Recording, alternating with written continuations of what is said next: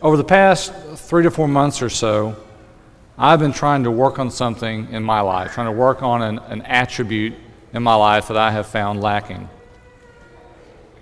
This started one day when I actually awoke early enough one morning to do a little work or do a little workout, eat some breakfast, enjoy a cup of coffee, read the Bible, and had time to pray before going to work. During that time, I thought it would also be a good idea to, or a good day to pick at least one thing, one attribute about myself to try to improve. And foolishly, I thought, yeah, I'll knock this one out today, and then every day after that, I can work on a few more. So, again, at least three or four months later, I'm still working on it. And that is being grateful.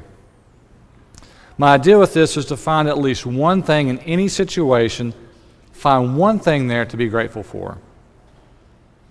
If I'm having a bad day at work, I'm going to be grateful I have a job.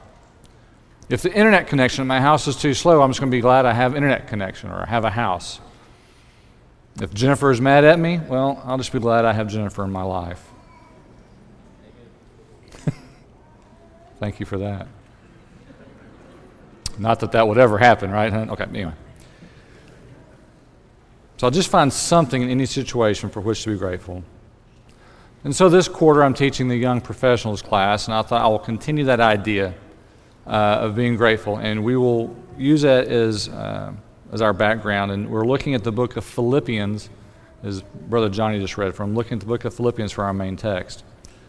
The book of Philippians is, in part, a thank you letter from the Apostle Paul to the church at Philippi. Paul was raised right. His mama taught him to write thank you notes, and that's what he's doing. Philippi, in fact, as, as we're reading Paul 1, uh, Philippians 1 3 again, it states that I thank my God in all my remembrance of you. The other part of, of me learning to be grateful and practicing that is always being grateful that God is with me. Always with me rough times and hard times, good times and in between, God is there. And so I need to remember that I am a child of God and that I am loved by Him. Paul wrote Philippians while he was in prison, imprisoned in Rome. And yet, despite being in prison, he speaks of being content. He speaks of a joy in God. And I say despite that, but perhaps it is his exact circumstances the fact that he is in this uh, Roman prison that teaches him to be content. In Philippians chapter 4, 11 through 13, we read, Not that I am speaking of being in need, for I have learned in whatever situation I am in to be content. I know how to be brought low, and I know how to abound. In any and every circumstance, I have learned the secret of facing plenty and hunger, abundance and need. I can do all things through him who strengthens me. So, how? How does one develop a level of spiritual maturity so that one can always be grateful? And again, I'm still working on this, and I've been trying to practice it for about four months now. I'm also sure, and I'll pause for a moment and say that perhaps Paul himself wasn't always content. Perhaps he had his moments of self doubt. Perhaps he had those fleeting times. But still, as we read in this text, in the midst of all this trouble, the overall feeling that Paul gives and relates in this letter is of being in a state of contentment. Or perhaps we should say peace in the moment, peace in the chaos. Perhaps this is a Mark chapter 4, verse 39 moment for Paul. Peace, be still moment for Paul.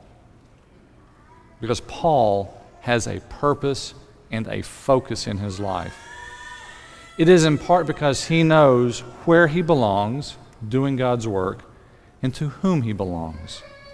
He has found his purpose in life, his one thing that Spencer alluded to a couple of weeks ago in the movie reference. Paul has his one thing. He will proclaim the gospel of Christ with his life, with his words, and with his actions. He knows that God is with him, has been with him, and will always be with him. Paul is one who is singularly focused on that one thing in life. much as we read from the words in red when Jesus answered the Pharisees about the great command. And paraphrasing Matthew chapter 22, verse 36 love God and love your neighbor.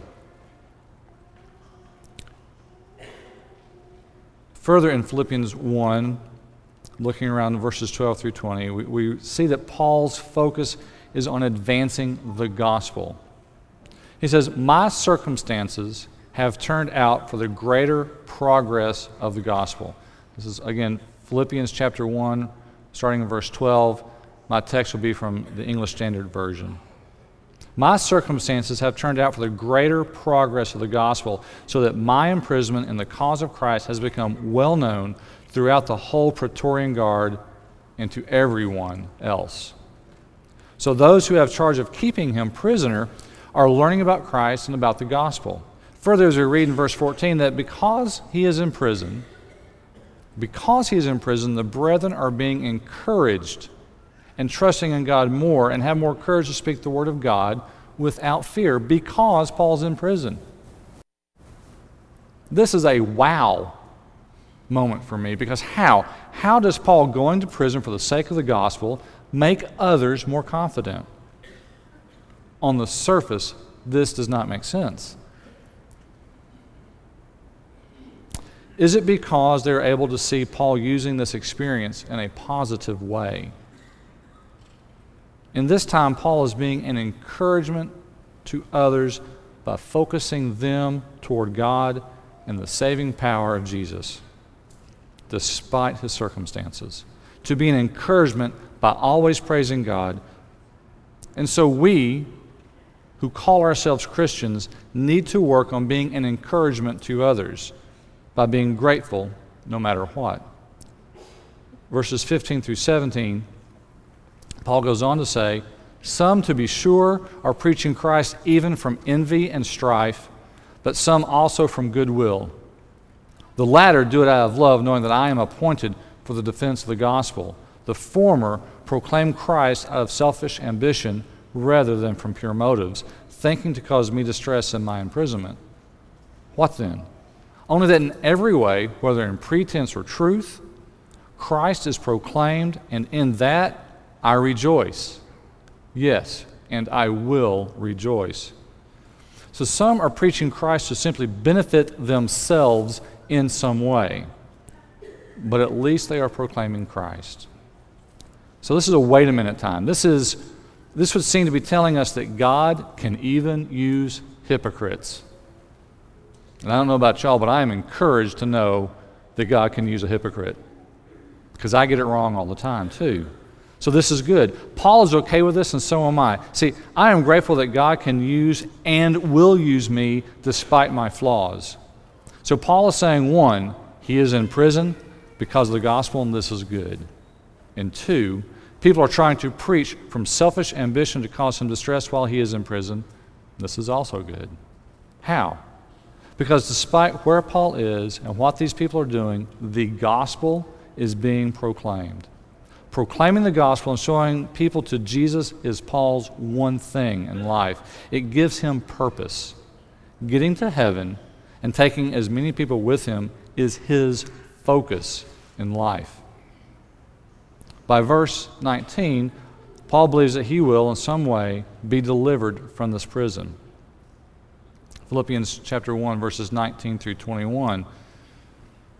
For I know that through your prayers and the help of the Spirit of Jesus, this will turn out for my deliverance, as it is my eager expectation and hope that I will not be at all ashamed, but that with full courage now as always, Christ will be honored in my body, whether by my life or by death.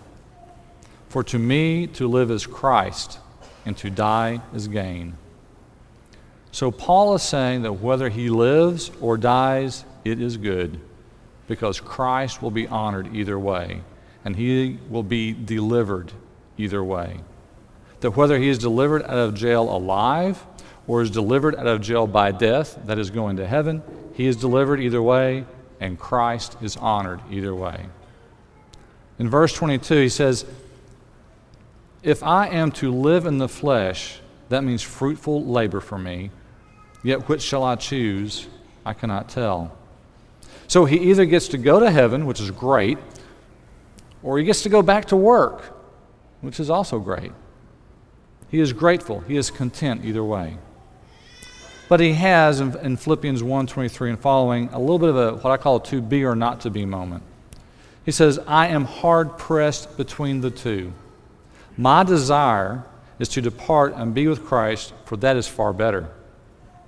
But to remain in the flesh is more necessary on your account. He's saying in my paraphrase, Look, y'all, I'd like to go to heaven and be with Jesus, but for your sake, I'll stay here and keep on working. This is sacrifice. This is the second part of the Great Command loving your neighbor. This is being so thankful and grateful for Jesus that you want to keep sharing the gospel with others. In verses 27 and 28, Paul exhorts the church at Philippi, saying, Only let your manner of life be worthy of the gospel of Christ, so that whether I come and see you or am absent, I may hear of you that you are standing firm in one spirit with one mind, striving side by side for the faith of the gospel, and not frightened in anything by your opponents. This is a clear sign to them of their destruction, but of your salvation, and that from God. He reminds them further in, in verses uh, chapter 1, verse 29 through chapter 2, verse 4, that in this work for the sake of Christ, that there will be suffering. He makes no false promises about our life here but goes on to remind them of the work. For it has been granted to you that for the sake of Christ you should not only believe in him, but also suffer for his sake. Engage in the same conflict that you saw I had, and now hear that I still have. So if there's any encouragement in Christ, any comfort from love, any participation in the Spirit, any affection and sympathy, complete my joy by being of the same mind having the same love, being in full accord and of one mind. Do nothing from selfish ambition or conceit, but in humility count others more significant than yourselves. Let each of you look not only to his own interest, also to the interests of others. So, what does this mean for us in 2019? What does this mean for us at Valley View, Church of Christ? How does Paul's circumstances in a Roman prison, and his writings to the Philippians help us today. How does all this focus us on being more grateful in life? Sometimes I think we have to not only find an aspect of a situation for which to be grateful, but we also have to adapt to a circumstance and make it good.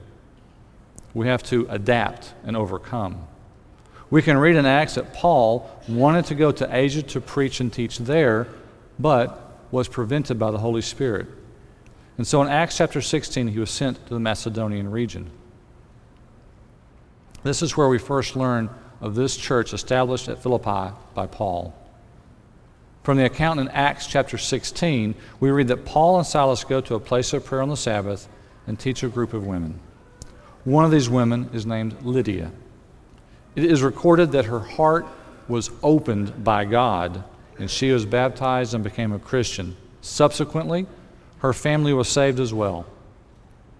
Later, Paul is followed by a slave girl with a spirit of divination who is constantly crying out about Paul and his group, saying that these men are servants of the Most High God who proclaim to you the way of salvation.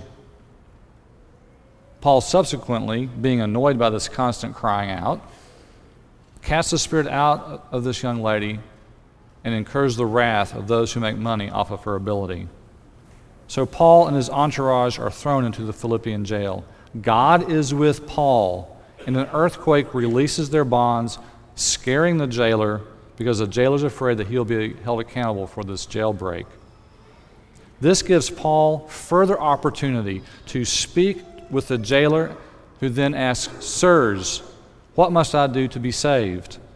And so that very hour, the jailer and all his family were baptized and became followers of Christ. Because of all this, Paul was able to establish the church at Philippi.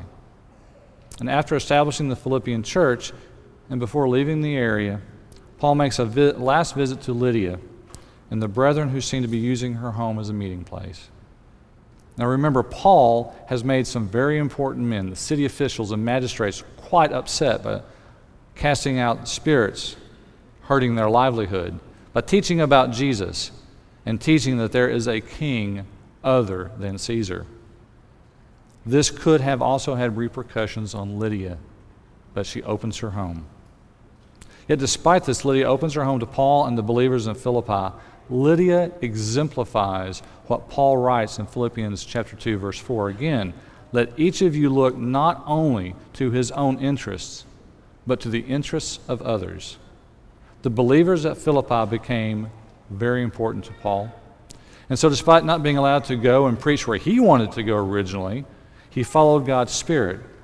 And making the best of a bad situation, so to speak, he was able to establish a church that was a source of encouragement and help to him during his later imprisonment in Rome. So much so that he writes this thank you letter to the Philippians.